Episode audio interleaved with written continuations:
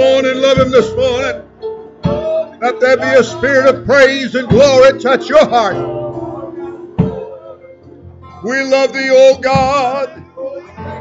We praise Thee, O God. We worship Thee, O King of Kings, Lord of Lords. Thank you, dear God. Thank you, dear God. I praise thee, O Lord. Everybody said hallelujah.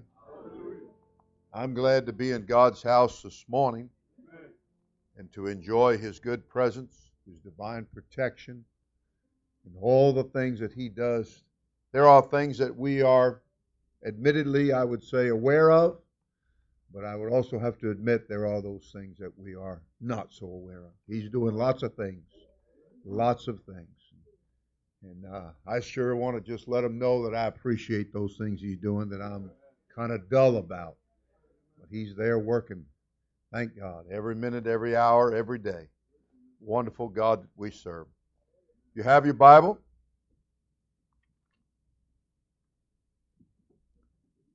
I'm turning to the book of Hebrews.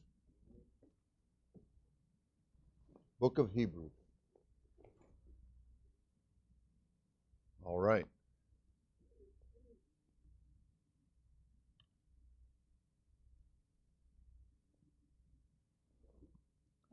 Hebrews chapter 10.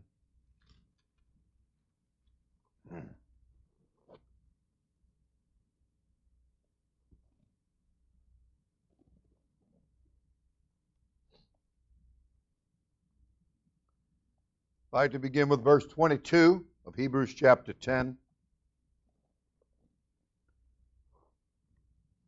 Hebrews, once again, Hebrews chapter 10, verse 22. Let us draw near with a true heart. Everybody said true. A true heart in full assurance of faith, having our hearts sprinkled from an evil conscience and our bodies washed with pure water.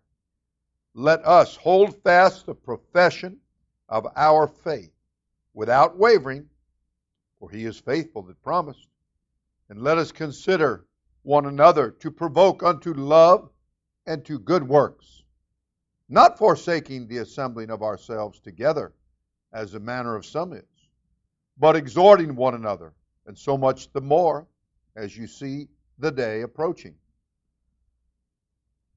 Everybody said hallelujah. Verse 26 For if we sin willfully after that we have received the knowledge of the truth, there remaineth no more sacrifice for sins, but a certain fearful looking for of judgment and fiery indignation, which shall devour the adversaries. He that despised Moses' law died without mercy under two or three witnesses. Of how much sorer punishment, suppose ye, shall he be thought worthy who hath trodden under foot the Son of God, and hath counted the blood of the covenant wherewith he was sanctified an unholy thing, and hath done despite unto the Spirit of grace. For we know him that hath said, Vengeance belongeth unto me, I will recompense, saith the Lord. And again, the Lord shall judge his people. It is a fearful thing to fall into the hands of the living God. But call to remembrance the former days. Everybody said, Praise the Lord. Praise. But call to remembrance the former days, in which after ye were illuminated, ye endured a great fight of afflictions, partly whiles ye were made a gazing stock both by reproaches and afflictions, and partly whiles you became companions of them that were so used.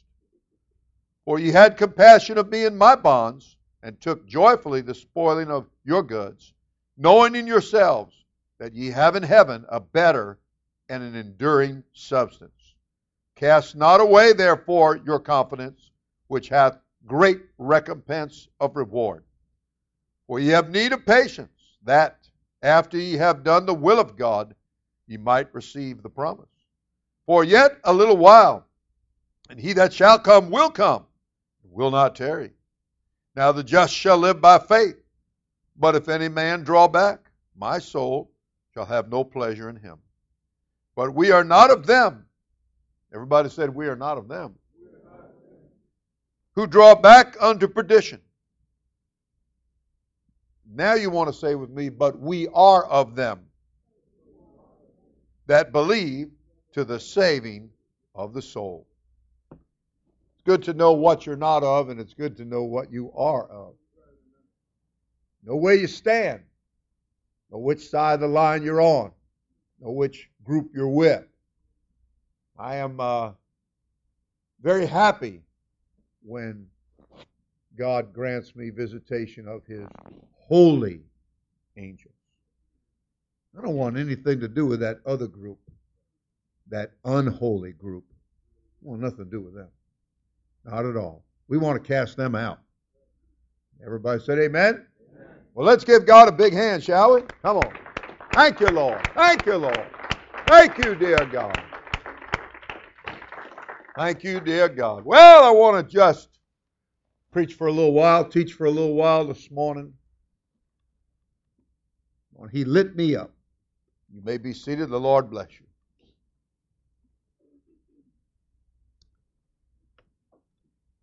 You know, when I I met actually a couple because I reached out to them. I saw them sitting there and they looked maybe just a little bit older than us, my wife and I, and which made them pretty young, didn't it? Anyway, and I said, um, so how long y'all been married? I just said it right across the aisle there, and they looked up. She popped up out of her chair and just toddled over to where we were sitting. and she and she said, "Well, you know, uh, 47 years." And I said, "Well, that's marvelous."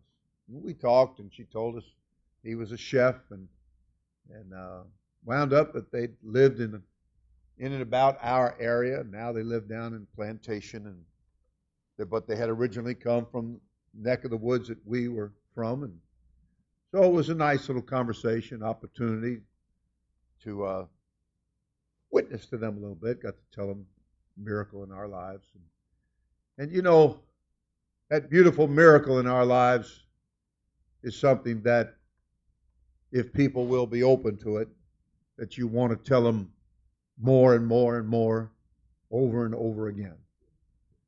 You want people to know how that God was so kind and His grace was so marvelous. It is written, For by grace you are saved. It's God's divine favor. That's what opens the door, so to speak. And uh, and of course that's through faith. You got to believe what the book is teaching you. You've got to believe the preaching of God's word. You don't want these things to be wasted. One place in the scripture said, and it's, it's good terminology, and put it in the right context and the right setting, it's very good terminology. It said, To what purpose is this waste? We do not want to waste what all God has opened the heavens and poured out upon us. We want to retain that. We want to have that in us. We don't want to have a a cracked container here, or vessel, that it just runs on through us and it's all gone, like a bucket with a hole in it. You know, you could be there at the place of getting the water, and if your bucket has a hole or holes in it, crack in it, by the time you get to where you're going, you're going to wind up with an empty bucket. We don't want that. We want to retain what goes in that bucket. And you and I, being the bucket, if you please, or being the vessel, and God giving to us the waters of eternal life, the gift of eternal life, known as the gift of the Holy Ghost or His sweet Holy Spirit. And He gives us that. We, we want to retain that. We, want to, we don't want to let that run out. We don't want to find ourselves in a situation where you know, Where'd that go? Where'd that go? He said here, and he was talking about an individual coming initially to the truth. And when you come to that truth, then you, and he did use the terminology here about receiving the knowledge of the truth. You didn't reject it, you didn't push it away. You know, when I first was witness to, oh, I was such a smart aleck. I was such a punk. And for whatever reason, whatever reason you you put that on as armor, people do some very odd things. And it really becomes some kind of armor. They're they're trying to make a persona that they feel like is cool and, and hip and sharp. And uh, they don't realize that they actually look very foolish. They make themselves look foolish. And uh, I remember that I just told them, nah, I don't want that Bible. You know, if he didn't have the Holy Ghost, I'm sure he would have been saying, what a jerk. And he would have been right. Would have been right. But you know, having the Holy Ghost, he was kind and generous, he was gracious, he was patient, he was loving. So he just went on driving the car and kept on talking to me about God.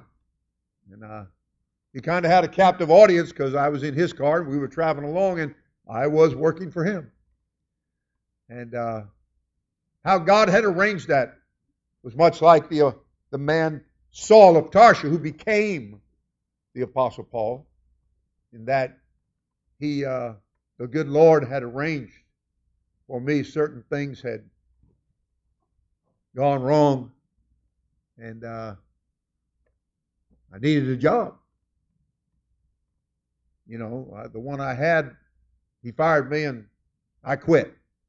But we kind of had a, believe it or not, in the middle of a not agree agreeing. We had a meeting of minds. he didn't want me, and I didn't want him. But that still left me in need. And uh, but you know, God has purpose in things. If you'll work with God, He has purpose, eternal purpose. And He's got a blessing in there for you. If you'll just, like one poor old mixed up woman said, get you down off your high horse and re- she meant to say repent, and she said repair. But I think that might work actually. Could repair some things. And um, repentance will repair some things, as a matter of fact. And uh, you know, the Bible did say if your right eye offends you, pluck it out. And uh, your right hand, and you cut it off. Or your right foot.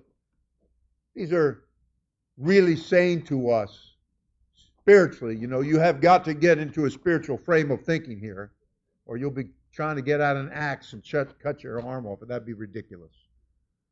What he's saying is, but there are some things that need to be cut off. There's no doubt about that. And that's what he was saying. You need to repent. You need to cut off some sinful things out of your life. You need to get rid of that. Get rid of that.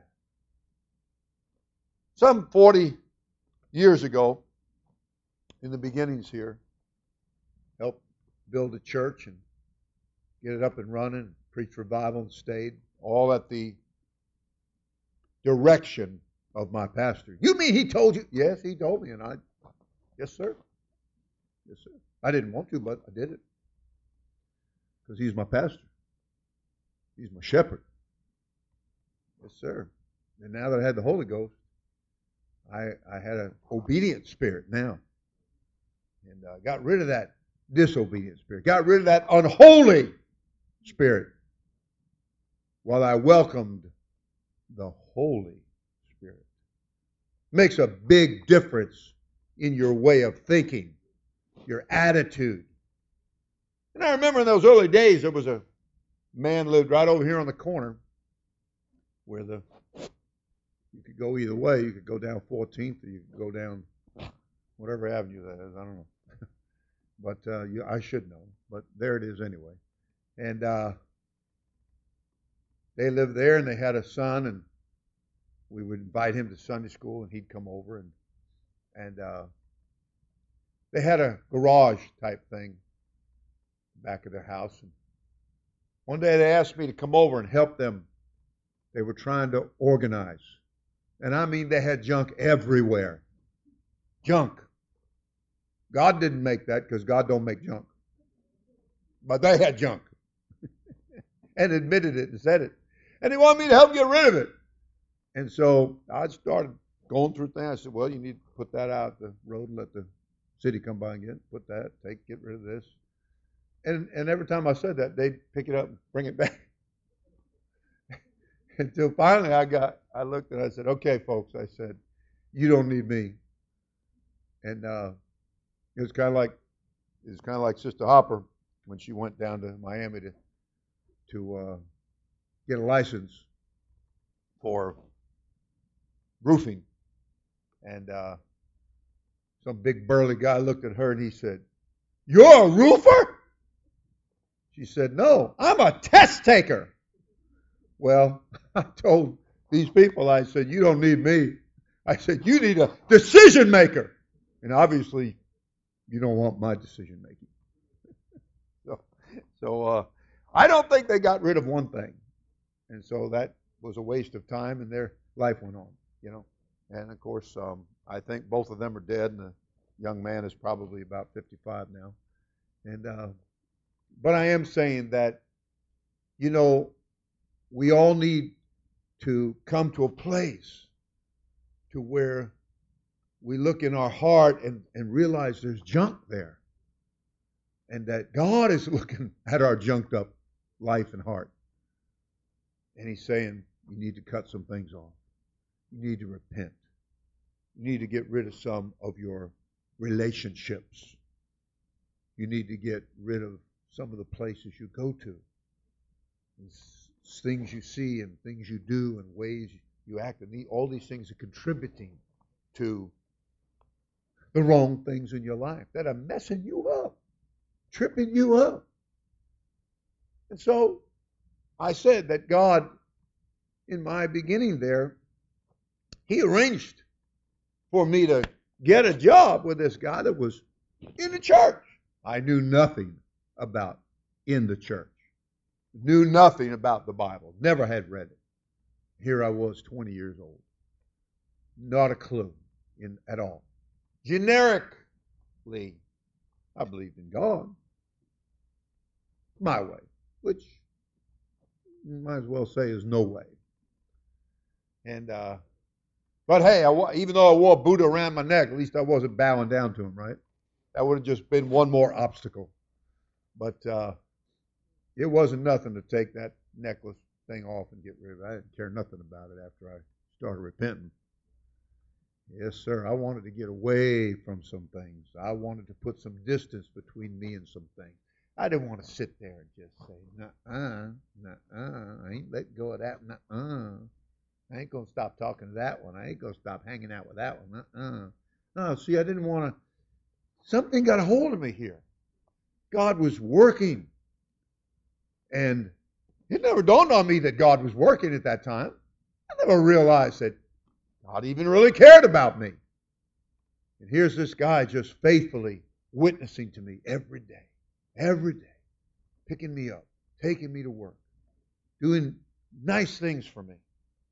And I'm, I'm beginning, it's dawning on me here Something, something good is happening. I have an opportunity here. And you know, they teach you to a uh, certain type of sport to to run for daylight. And uh, just a sliver, just a crack, if you quick, you can get through that before things can close up on you. And uh, you got to think about that spiritually, church family. You've got to think about there's sunlight, S O N. Sunlight. God's light. His marvelous light. And that grace of God that is appearing unto you, making its appearance in your life. You're not here by accident. What's taking place and drawing you is not an accident. Hey, this is for real. This is for real. And this man witnessing to me, this brother in the Lord, he uh, picked me up one day and I said to him, I said, hey, I said, you know that Bible you were going to give me? He said, yeah. And I said, you think maybe I could have that? Well, that Bible he handed me was a little pocket Bible that first time. And the second time he handed me a Bible about that big. I said, thank you, thank you, thank you. I'm kind of glad I waited for that second one. It was a lot bigger, a lot easier to read. And, uh, and I'd go home at the end of work each day, and I'd I'd get with my wife, and I we we uh, it timed out. God timed out so many things. The television had broke, so we and we didn't have any money, so we just put it in the shop and didn't have any idea when we might ever get it back. And the more we read the Bible, we decided not to get it back at all. And we just kept reading the book together. And uh, this had to be a funny thing, you know, because I'd go to the job and I had long hair, believe it or not. I did. Try to stretch your faith there a little bit, sorry. Um, and, you know, I had the chinny chin chin thing going, all that junk. Anything that you thought was cool at the time, you know. And uh, I remember uh, I was at break time, around 10 o'clock, I was reading the Bible. Lunchtime, I was reading the Bible. Go home time, reading the Bible. Something was getting hold of me. And one day, the house we were working at, I don't know what we were doing, putting in windows or something. And uh, came break time or lunchtime, one and I was, they had a nice lawn and it was a sunny day. And I was out in the grass just laying there reading the Bible. And the little old boy, he was about six or seven, he went running in the house and said, Mommy, Mommy, there's a hippie out there reading the Bible.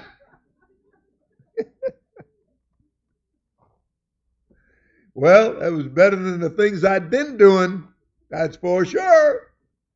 And, uh, you know, there was this experience that was building momentum in my life. And the writer here in Hebrews, he talked about in teaching these this group of people. He was reminding them, kind of like a call to remembrance, how it was after that you first got lit up. After that you were illuminated. Illuminated. And, uh, you know, the, the man that became the Apostle Paul, he said that the light that got a hold of him was above the brightness of the noonday sun. Wasn't no, that's why I really don't like this little light of mine. It's really a great big light that we have. It's a marvelous light. And uh, I remember that uh, as we read the Bible, and that day came when, sure enough, you know, the teacher to be fishers of men, he had been waiting and setting the hook. And this brother said to me, What are you doing tonight? And I was sitting in an open window casing. As I said, I think we were putting in windows. And sitting there in this open window casing, I got the Bible open, and and uh, I said, "Why? You want me to go to church?" 88 keys. Woo! And he just shook his head. Yeah. I said, all right. Okay. Okay. And so that night, got my wife and we headed to the church house.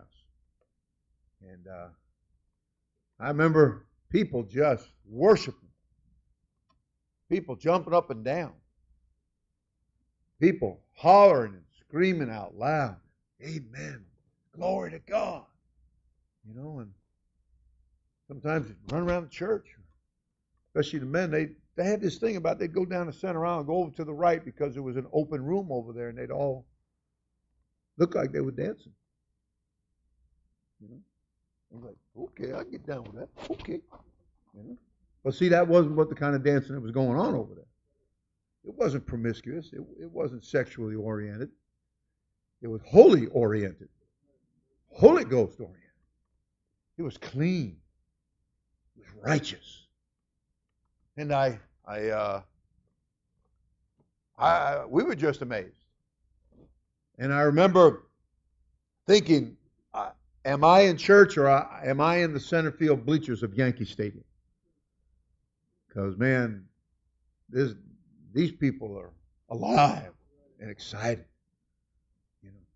But it's not about somebody hitting the ball over the fence or making a good catch or anything like that.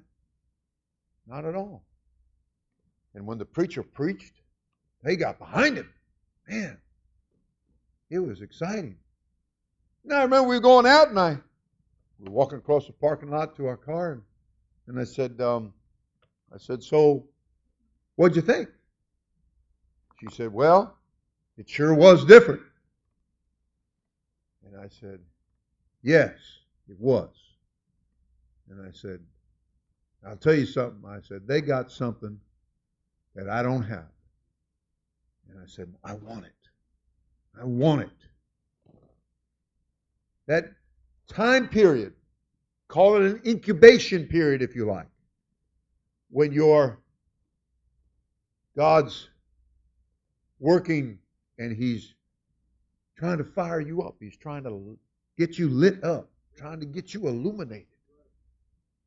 And, uh, you know, it's because of His favor that you even get the opportunity. I went to an airport here recently, and you know how it is. You go through security, and you know that's when you take your shoes off and your belt off and everything out of your pockets, and you know all that kind of stuff. Take your jacket off, and and you know after a while you got to say, okay, that's as far as I'm going, pal. you know, so you got everything in a bucket in your hand. Well, whatever. So anyway, I'm looking, huge crowd, and I'm thinking, wow, I know it's getting close to having to be at the gate, get on the plane. And all of a sudden, there's this rather stout looking woman standing there in front of me. And she goes, Where are you going? And I told her where we were going. And she opened the gate. She said, Go right ahead.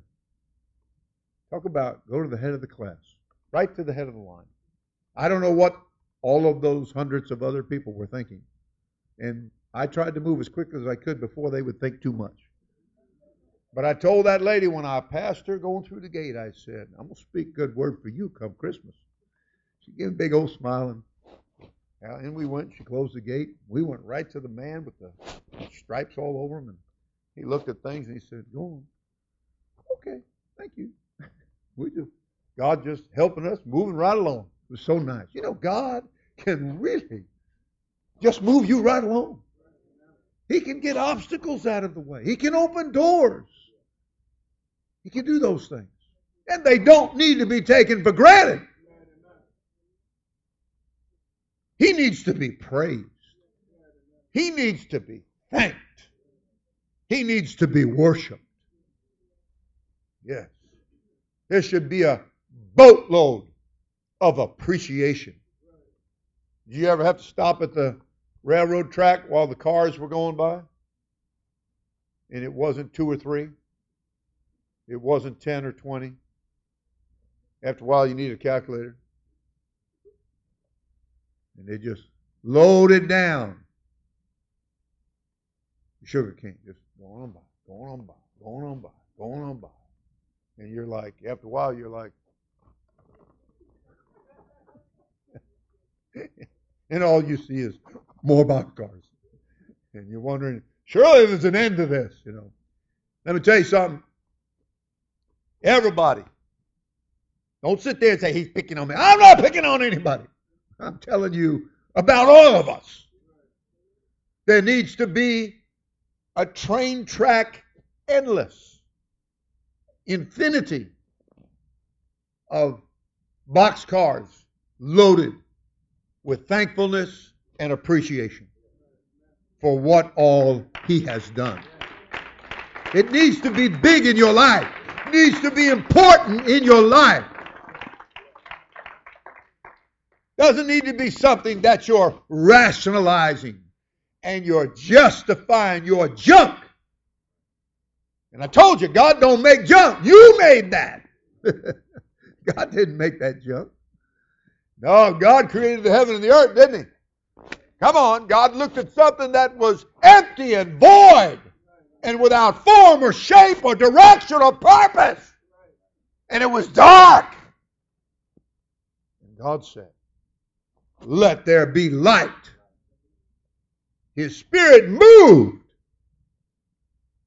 God said, Let there be light. And he didn't stop there. He just kept on and kept on and kept on. He made separation.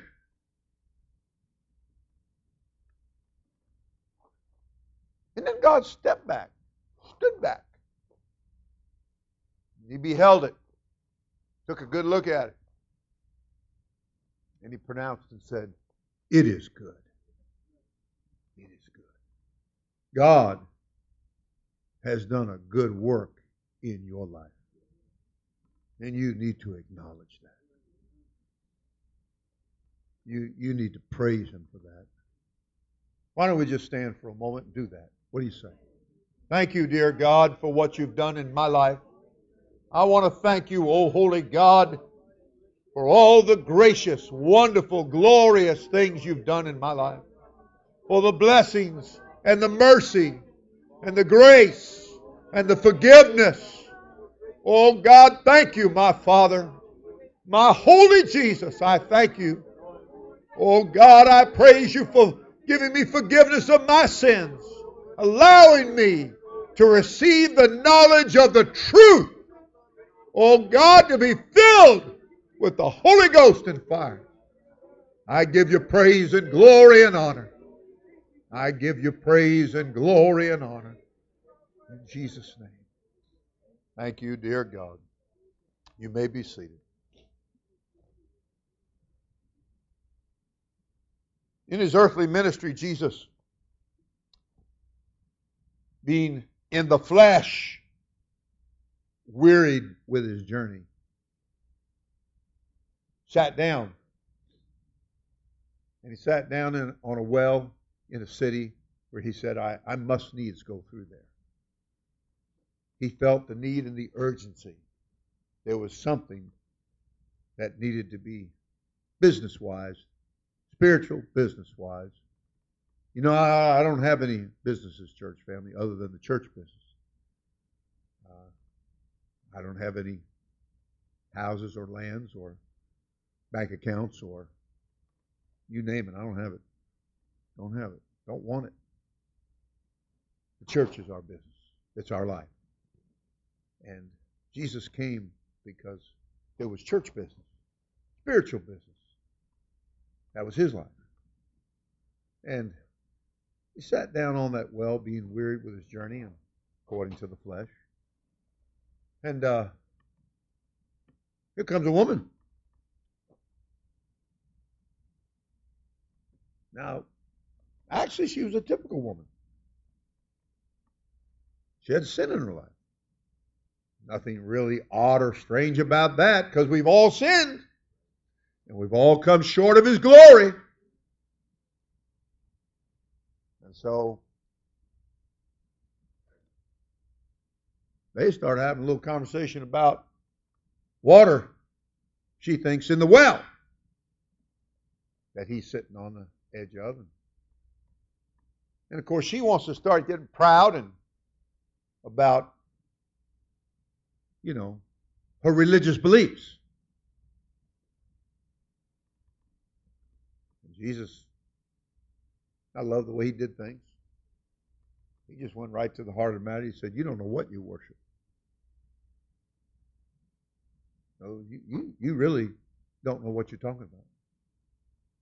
Sometimes people put on such a good spiel. They're, they're salespeople. And they can really put on the blah blah. And they can make it sound so good. But you know, Jesus saw through all of that. He put his finger right on the heart of the matter.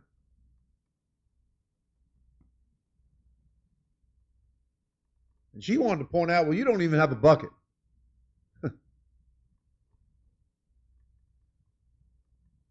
So natural in our thinking.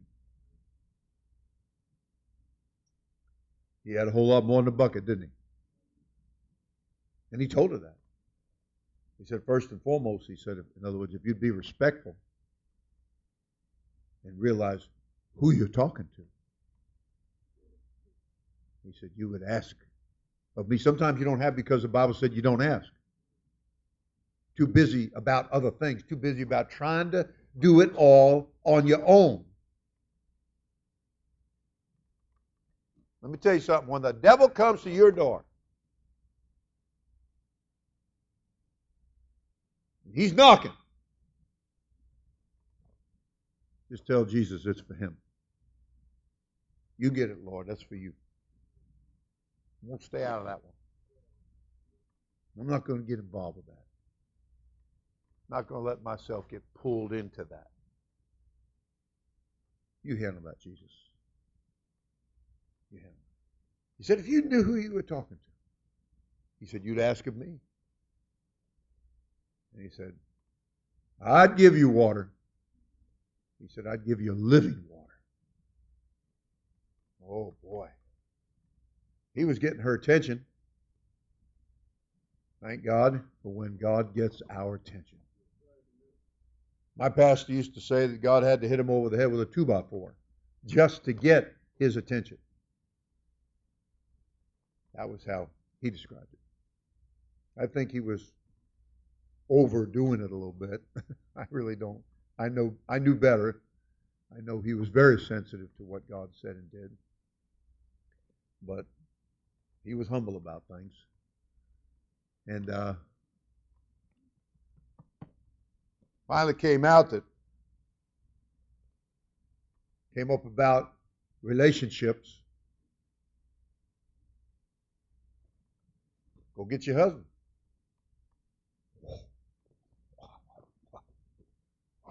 I don't have one of those. He said, No. He said, You've had five of them. Oh boy. Did I say got her attention? Brother, she went running on that one.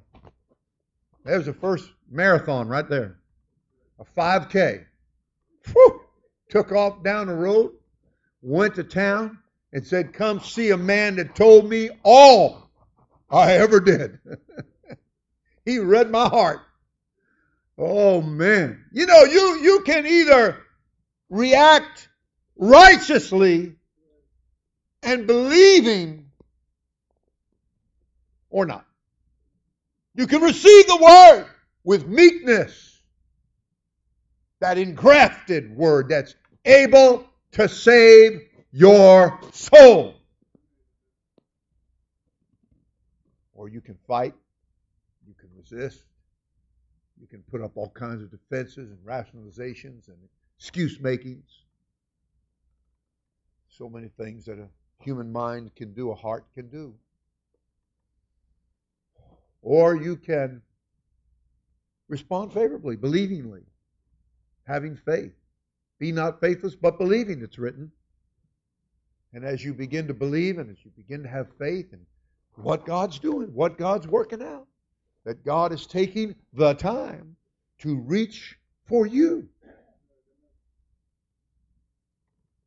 They recently had in the paper article about a young 19 year old man was on the street walking. I didn't read where he was standing on a street corner hanging out. He, apparently, he was just walking with two or three of his peers, and some car pulled up, shot, killed him. Never, he was DOA, dead on arrival, when they got him to the hospital. And uh, they mourned him because they said he had so much potential. So much potential. The principal of the school that he graduated from here in Palm Beach County spoke about what a potential the young man how he could talk on a, on a level with teachers in English, heads of the English department, things of that nature. And that they begin then to talk about the struggle of getting out, breaking out of that which they find themselves imprisoned by, if you please. Just can't seem to get out of the cycle. Can't get away from the same old, same old. And I'm telling you that the Bible says that the grace and the goodness of God that hath appeared unto us, that it's, it's come to lead us to immortality, to eternal life. It's, it's come to help us to repent and get away. And there is a way of escape, church family. There is a way to get out of the mess that this world is constantly being pumped up and fed on things that are false. He said, Let us draw near with a true heart. The opposite of true is false. I wonder how many times Judas told Jesus how much he loved him. Just love you, Lord. what that young man say? I don't love her, I love her. Yeah, he wasn't saying that after she got to be a carrying the baby. He was long gone by then. The devil will be long gone when he's got you imprisoned, when he's got you all kinds of captive. But you know, I read in the Bible where the Lord led captivity captive. He swooped in there and redeems us. Yeah. Redeemed us. Pulled us right out of the devil's pawn shop, if you please. Pulled us out, friend. We'd been we were we were slaves, we were trapped. We were caught up in all the issues of life, all the distractions of life.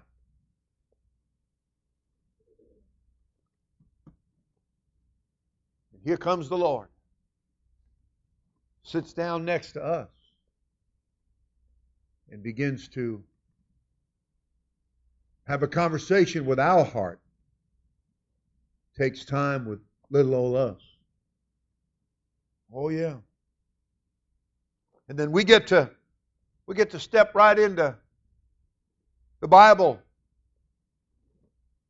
Acts chapter 2, just like they did how that the Spirit of the Lord spoke through the preacher. Oh, that's right. The preacher does have a part, he does have a place. God did set apostles, prophets, evangelists, pastors, and teachers. What God set is not going to be moved, church family. People can cuss it, and they do. People can belittle it, and they do.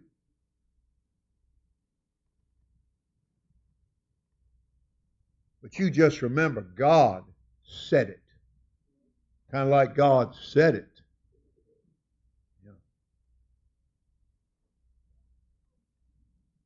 And when Peter opened his mouth and the Holy Ghost spake through him, he got done preaching. Maybe I should say he took a break.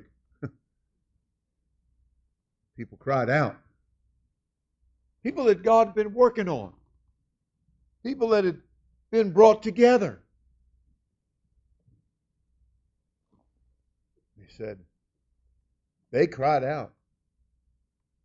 He said, Men, brethren, what shall we do? What's the next step? Tell us what to do. We're so busy getting counsel from the wrong sources, listening to the wrong people.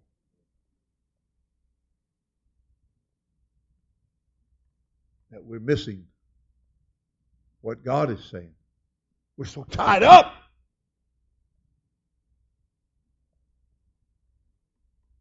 That we're missing that great hand of God that's reaching out to us. Those we will sit in the seat of the scornful if we're not careful. And, and everything God sends, we'll question it. We'll criticize. We'll, we'll be filled with doubt, fear, and unbelief. You better understand that the bottom of everything is unbelief. We're just not believing. And that's a choice that you make. But you could, as Moses and Joshua both, choose you this day. Choose what's set before you life and death, faith and unbelief. It's all there. Moses was so kind when he said it, life and death, he said, Choose life. Choose this one. Choose life. Make it easy for you. Laying it right out there. Making it obvious. Tutoring you, helping you. Divine help. Trying to get you to heaven. I want to get you to heaven. I want to get you to, to where you'll be happy for a world without end. Yeah. There are things just like that long track of train cars, and you're like, when is it ever going to end? That's going to be the thought. There are things that, and other things that you have experiences like that when those are your thoughts. When is this going to end? I, I just want this to end. But I'm trying to tell you that that place where people are going to be. World without end. That place where it's nothing but torment. It's never going to end. There'll never be an end.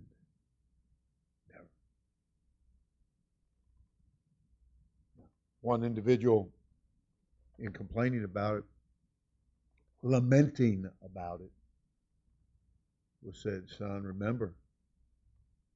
what it said, Son, remember that thou in thy lifetime,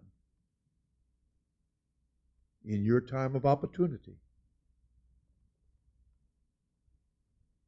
you chose to have so many things of this life. Those were the things you deemed to be good. Those are the things you chased after said, but now, oh boy, but now, yeah. Now you're in the wrong place, world without end, and you can't get out. There's just no getting out. Your mama can't get you out. Your cousin can't get you out. Your friends can't get you out. The church can't get you out now. Aren't you glad, though, that you're here this morning while we still can get you out, while we still can help you, while we still can counsel you, while we still can point you in the right direction, while we can dissolve, and that's a Bible word, the doubts that are Talk about a hurricane, a cat five plus hurricane that goes on in the mind. The battle for your eternal soul that goes on. And you, by yourself, can't break out.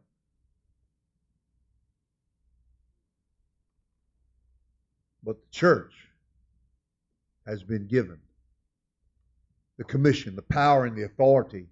God working with us as we work, confirming His word with signs and wonders and miracles.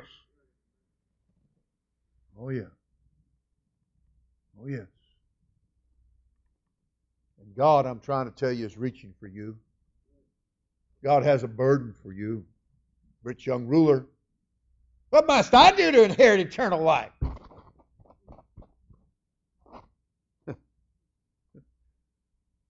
Jesus is so kind and so patient with us.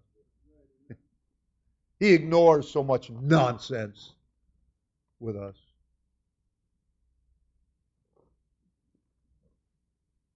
Jesus said, well, what's the law say?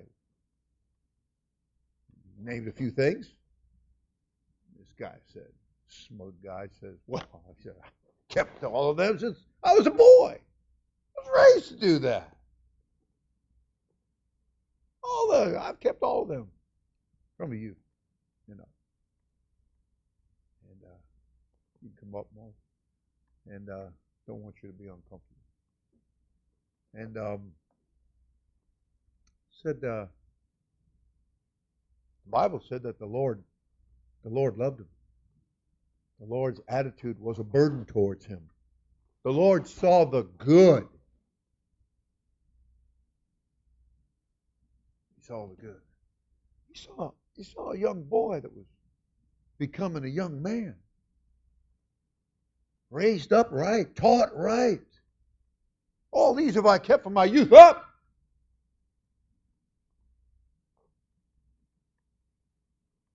The Bible said the Lord loved him and told him, You're not far from the goal line. You're not far from where you need to be. You're not far from the kingdom of God. Jesus did say in one place, and it's repeated more than once. There'll be some standing here which shall not taste of death till they see the kingdom of God come. That's the Holy Ghost, church family. That's what you get through the born again experience to see and to enter into the kingdom of God. Say, what's the difference between that and the kingdom? You ain't getting no kingdom of heaven too. you get the kingdom of God. You better get that straight. There are some steps here. There are some experiences here. There are some commandments here. Oh, we don't like to hear that now, do we? Strong indicator that you're dealing with a lot of flesh. That Jesus said, Oh, the spirit is willing, but the flesh is weak. A simple example of that. I'm gonna, I'm gonna read these, this book. I'm gonna read James before I go to sleep tonight. James chapter 1, verse 1. James, it's not here, but I'm quoting, I think. A servant of the Lord. That's how that goes, doesn't it? Shudder. Shudder. Oh, yeah.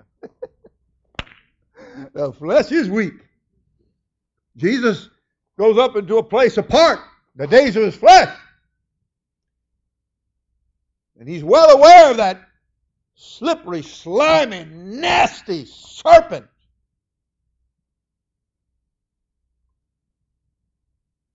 that betrayer, that traitor, mine own acquaintance, my friend, we took bread together. Running through Jesus' mind, no doubt, was the hundreds of things he had done for Judas, the son of Iscariot. He knew he was coming. He knew the hour was upon him. He goes and prays. If it's possible, let this cup pass from my chalice. But, nevertheless, not my will, but thy will be done. Comes back. They're all sleeping. Goes back to pray again. Bible said he was sorrowful and heavy. Couldn't hardly get words out. He was so loaded down, the weight of the situation. Falls on his face and prays. After a while, he gets up, and goes back, still sleeping. Gives him a charge. He says, Hey, he said, pray lest you enter into temptation. You know the devil doesn't want you to pray. He doesn't want you to pray. He doesn't want you to talk to God. He's scared of that. He's scared of that. Now you can scheme and you can dream and you can concoct all kinds of ideas and put them into words and you orate, you think you sound so good. And the devil just laughing. Go for it, boy. Go for it. Go for it. No problem about that. Yeah. But pray. No, he don't want you to do that. Yeah, don't you do that. You, you're tired. You go sleep now. Bible said Jesus went back the third time. And it was described that I guess Luke must have stayed awake, huh? He was the writer that the Holy Ghost used, and he said of the disciples that they fell asleep because their eyes were heavy.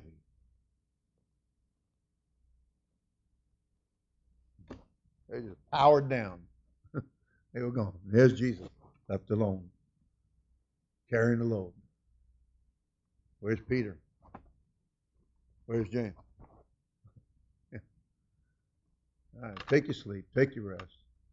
It's all over now. It's all over. Come to that place.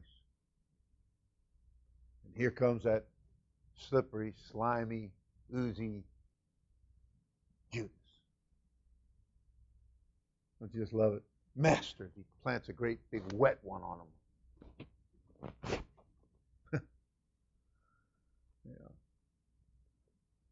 Jesus is standing there with slobber running off of him. And he says, Betrayest thou the Son of Man with a kiss? And then the reaction how they treated him, how they talked to him, how they acted, how they had their swords, lanterns, everything that was going on, the turmoil of it all. At one point, they said, are you Jesus of Nazareth? He says, I am he. Phew! I'm telling you, angels were in that place. Holy angels were in that place. And I'm telling you, they were just itching. They just wanted to get the go ahead signal. And it would have been a slaughter. It would have been a slaughter. But then how would the scriptures be fulfilled? And then how would you get to be redeemed by the grace of God and your faith in His grace, in His redeeming power? So consequently, he had to tell Peter, put up your sword. You don't need that. That's not the weapons of all warfare. Picked down the ground, got down on the ground and picked up an ear and put it right back on there like it had never been severed off. Jesus knows how to put things back together. He knows how to repair things. He knows how to work things out. Yeah. You just need to put him first. You need to remember who you're of. What did David say? I was glad when they said unto me, Let us go unto the house of the Lord. When they, you need to know who who they and them are in your life, who you belong with. Well, they're all right. No, they're not. No, they're not. No, they're not. No, they're not. You get that little child. Yeah. That little child. Yeah. You're taking that child across the street. Taking that child through the store or different other functions of life. You're not letting that child go. You're not letting that child do whatever it wants, meander about and do whatever it wants. And that child looking at you like, it's all right. It's all right. And you know good and well, it's not all right. Oh, but, but he's a nice man. Oh, yeah? He, she's, she's nice. Oh, uh-huh, uh-huh, uh-huh. Yeah. Uh-huh.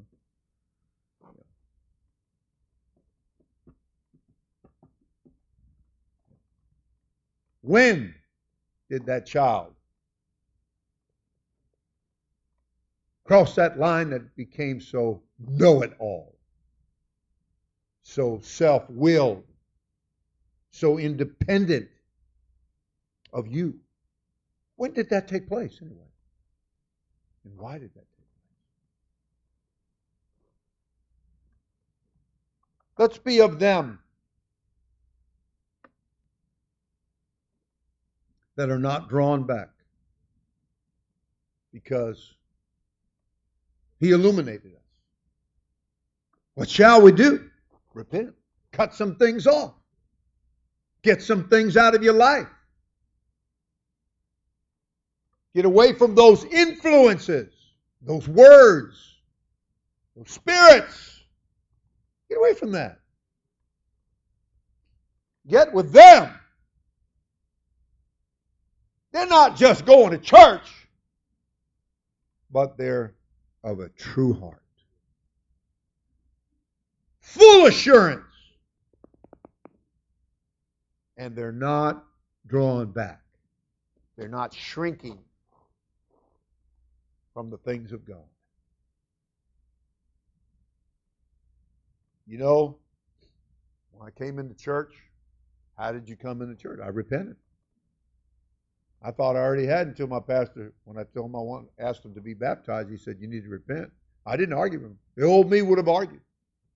I just said, Okay, sir. I went out the door and got in the car and went down the street, college, jumped the fence, and spent some time in prayer and talking to God. And then a strange thing happened.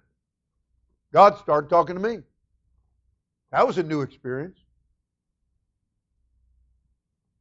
Boy, what he said was he was I was a punching bag and he was knocking me all over that field.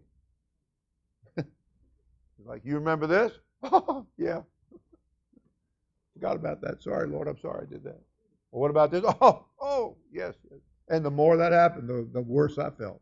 The more I was shrinking. Oh, yeah. I just thought I had repented. You ever read your Bible about the, the woman that had the coins, the gifts? precious things.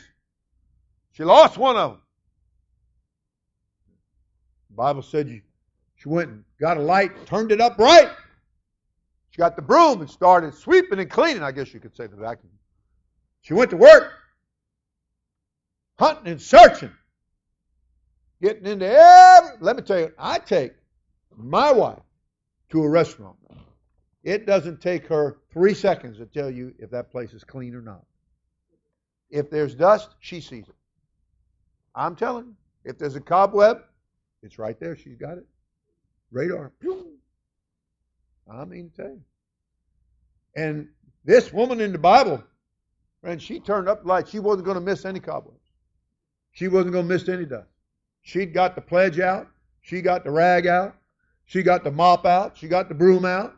She got the vacuum out. She had it all out, man. She, we're going to find what we lost. Well, I'm trying to tell you, you can do that. We can do that.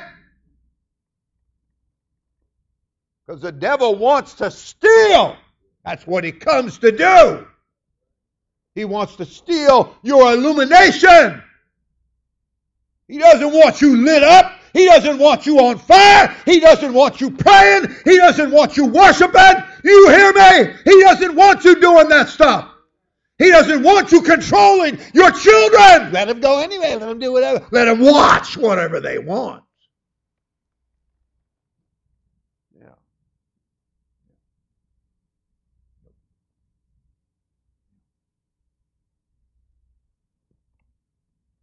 He doesn't want you to get stirred up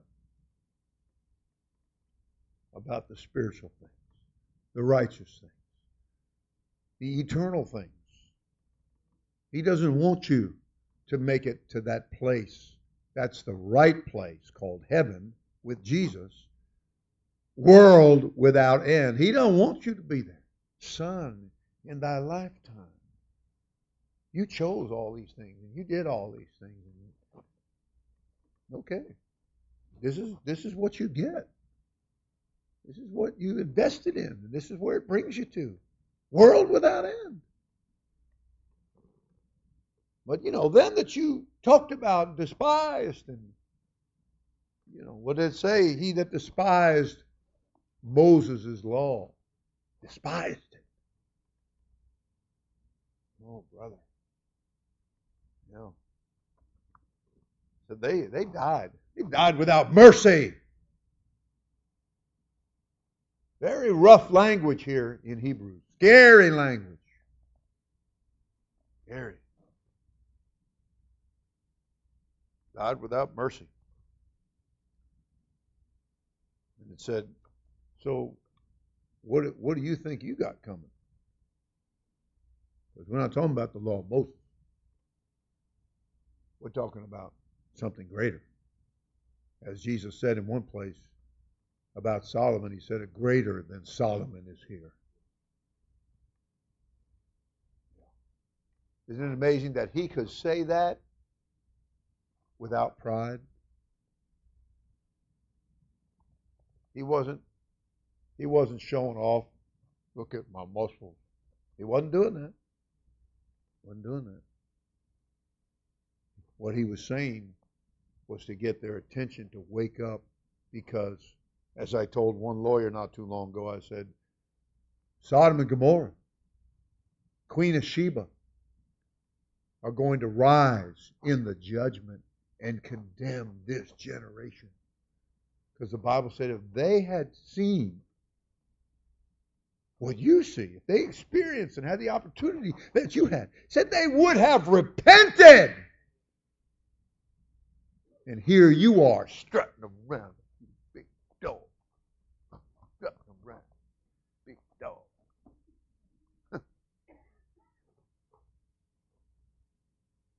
Jesus is saying, All that I've done for you, all that I've done through my church, and you won't repent. won't repent. But I don't want to be of them.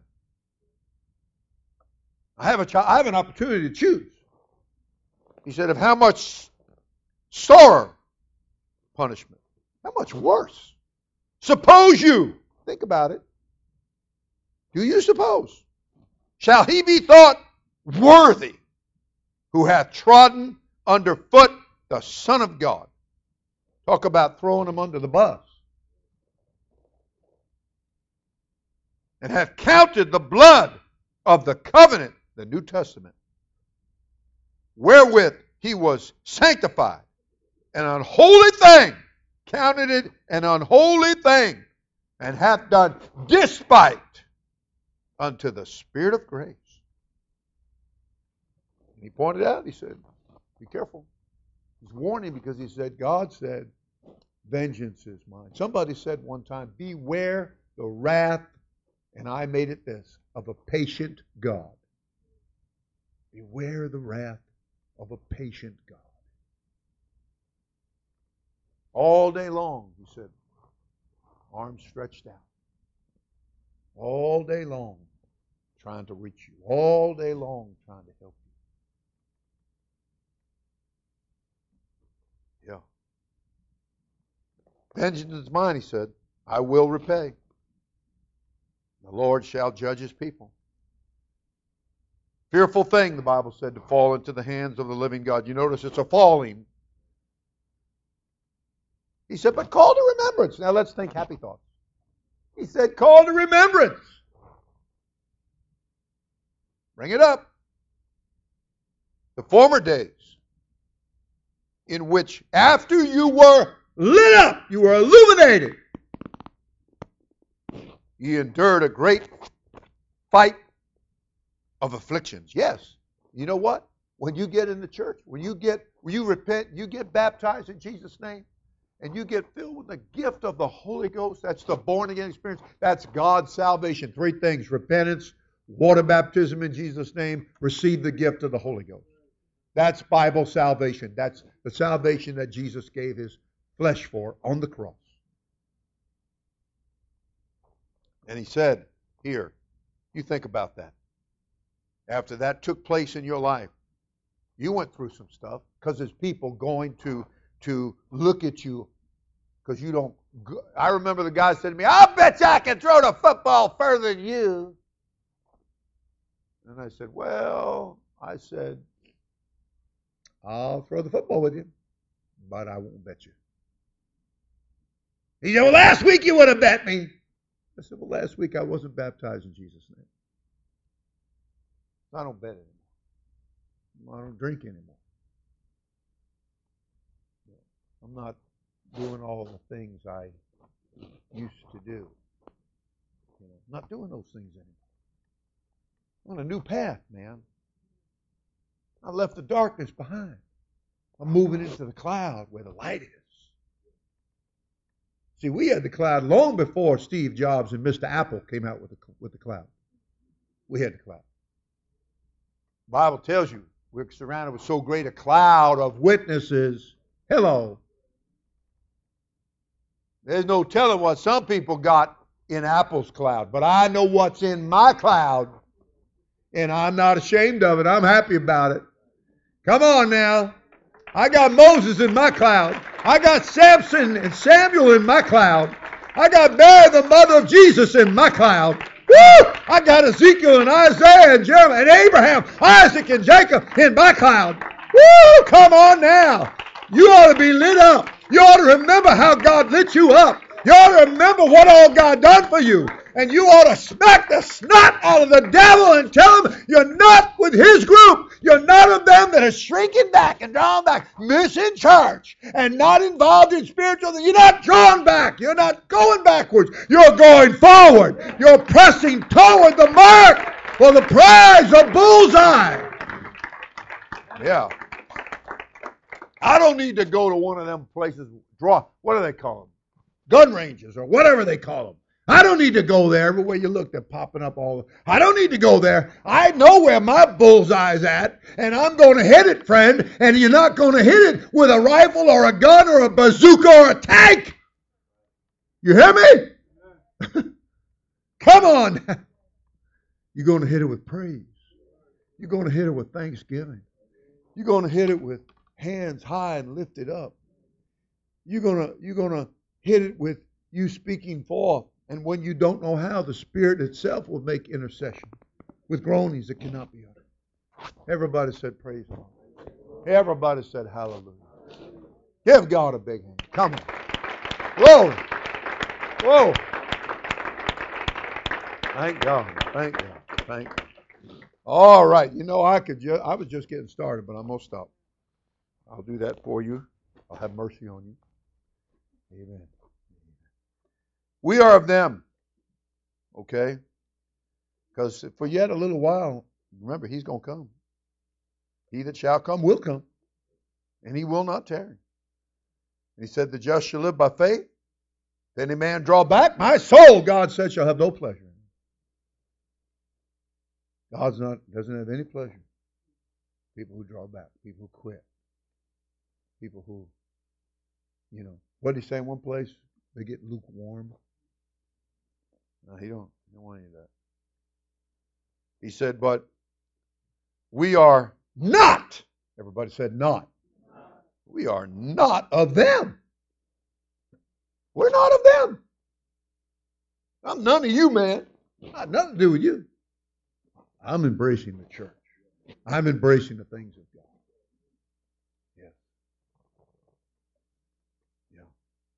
Not only do you need to make up which side you're on and who you're with, but you need to ask God to give you grace to be with them, to make the right choice, to find the strength to be with the right them. because and to have the strength to say, I'm not of them. I'm not of them. Well, what's wrong? Isn't that wrong? That's for God to judge, not you. Just leave that alone. After all, you shouldn't judge, should you? Oh, how we love to conveniently use that. I'm going to judge. Oh, yes, I am. And you better judge too. Because if you don't judge things right, you could wind up with all kinds of diseases and problems in your life. So you better make a, what the Bible said, hello, remember the Bible? A righteous judgment. You want to judge by chapter and verse, subject matter, the Word of God. That's what you want to do. So we're not of them that who draw back unto perdition. He said, But we're of them that believe to the saving of the soul. That's a group you want to be with. You want to be with them that are believing. They keep on believing. You know, this isn't a, a sprint. Okay, this is a a long-term race that's set before you, and you're encouraged to run. Everybody said hallelujah. Take a moment, lift our hearts with our hands. I love you, Jesus, and I praise and worship you. And I need your help. I want to have a true heart, Lord. Help me. Create in me. Clean heart, right spirit.